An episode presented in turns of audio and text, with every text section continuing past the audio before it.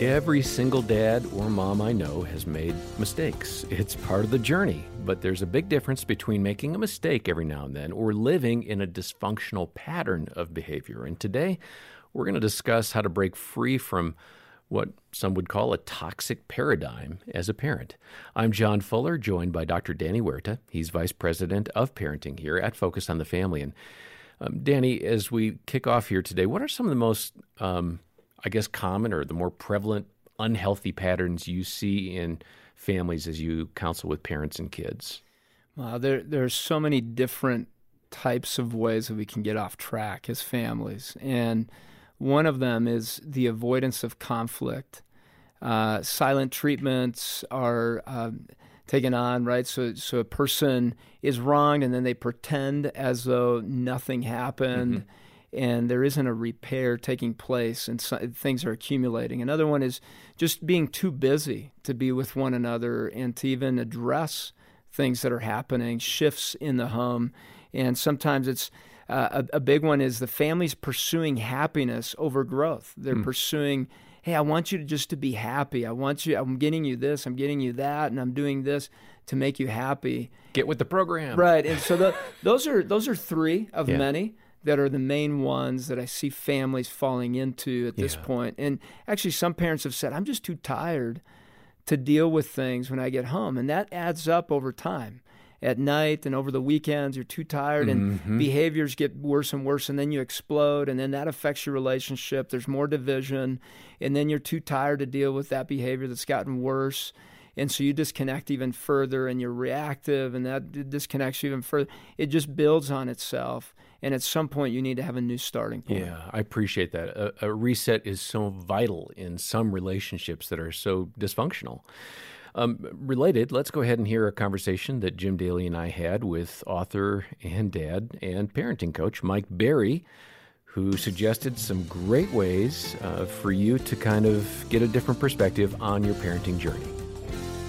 So let's get to the four uh, different parenting types that are unhealthy. Let's yeah. describe each one.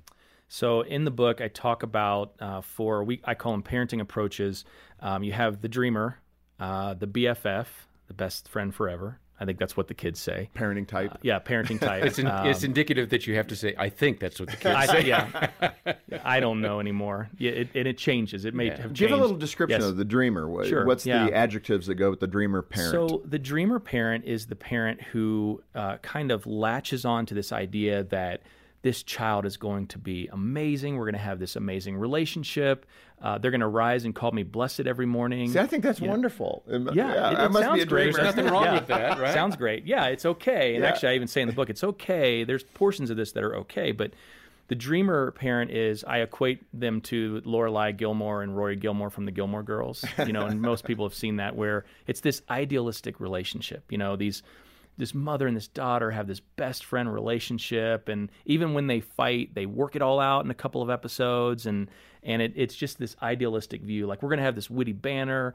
No matter what stage they're in they're going to move into preteen they're going to love me teenage we're going to be best friends forever right? Okay. and then very closely related to that you have the bff approach and i equate that to buddy the elf from elf you know buddy the elf never wants to uh, he always wants to please people he likes smiling. Smiling's his favorite. Yeah. And uh, he doesn't want to disappoint anybody.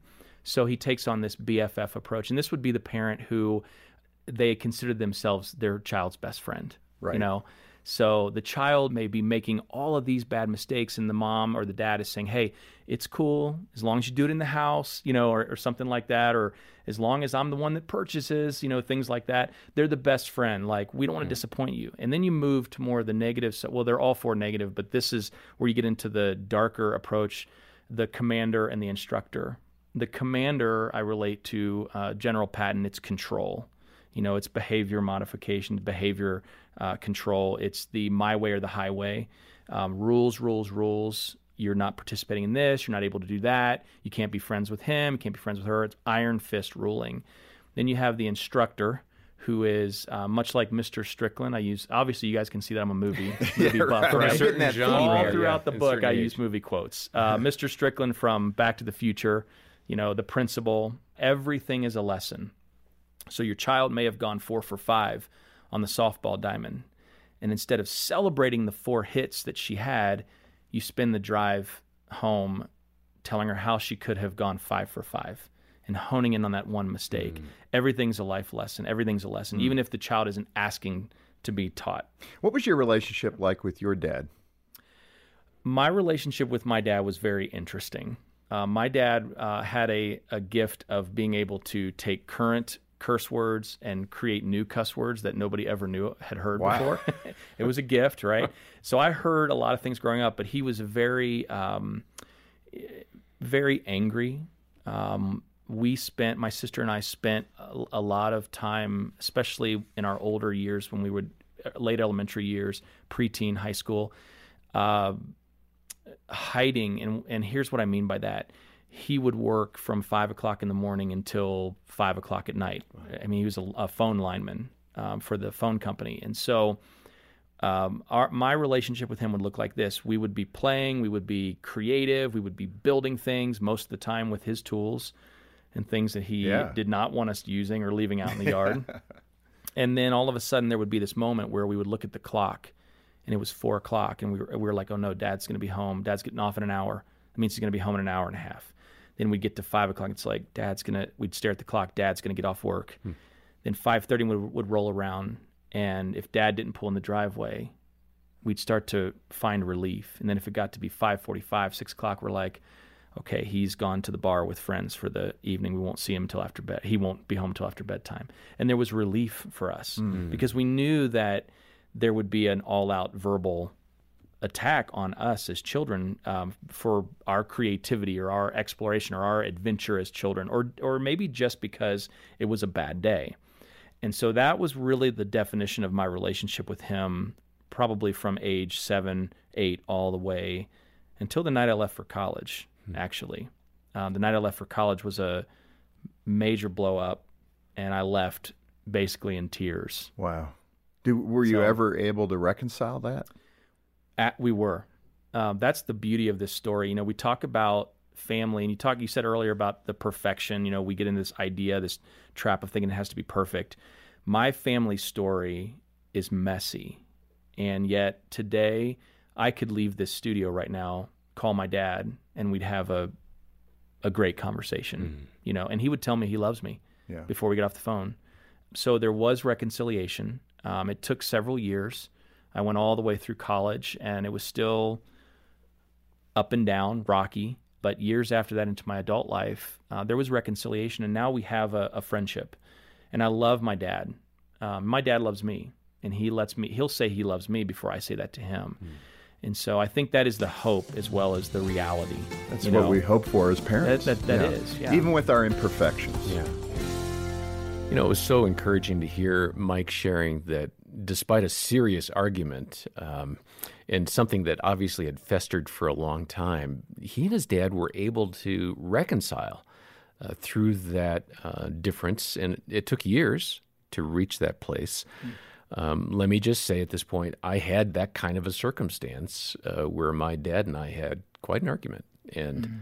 I left not sure I'd ever go back and see them, my parents. Wow. Um, but we've both worked on it, and we're in a good spot now. And in fact, I'm seeing my parents this week, and I'm really glad for the opportunity. Um, investing into a broken relationship can often yield some unexpected results. And Danny, I'd love for you to mm. just talk about that process and the patience and the payoff, if you will. Yeah, Jesus began the ministry of reconciliation to the depth that it's required. That's where you truly see whether or not you're a loving person. Hmm. When a person has hurt you, when a person is most unlovable, that's when they need your love the most. And that's when you get to practice it. That's where you take it to the, the next level. It's about renewing, restoring, reconciling. It's those re's, right? Um, and you're bringing life back into a relationship. I was I did a study on what it means to forgive, and we've talked about this as well. That it's forgive. You're giving a gift forgive, and that hmm. allows you to be present, which means a gift as well. And yeah. it, forgiveness comes from the word pardon, which means to release, to absolve, to overlook, to pardon, to bury the hatchet. That was interesting to look at that. The, there's to give up the desire or power to punish. someone else. It's to give completely without reservation. Think about that. Have I done that or have I not? Trust takes building, but it needs a starting point. And forgiveness is that starting point for trust to rebuild. And as you said, it takes a long time, it takes patience. And also, it needs a starting point. And that's when you say, I am going to forgive you. And that all just leads me back to where I was thinking uh, as we finished that clip with Mike Berry.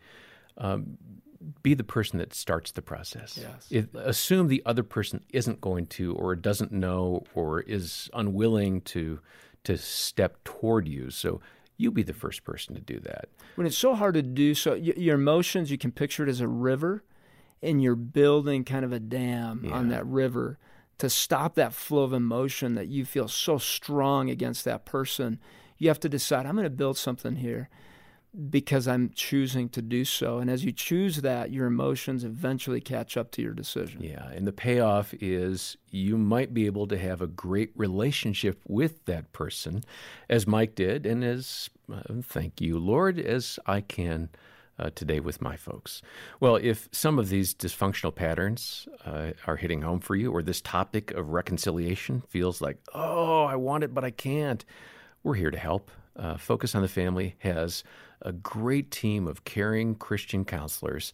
Uh, they'll set up a free phone consultation for you, a callback a time, and they'll talk with you for 20, 25 minutes. They'll give you some next steps. They'll offer some resources.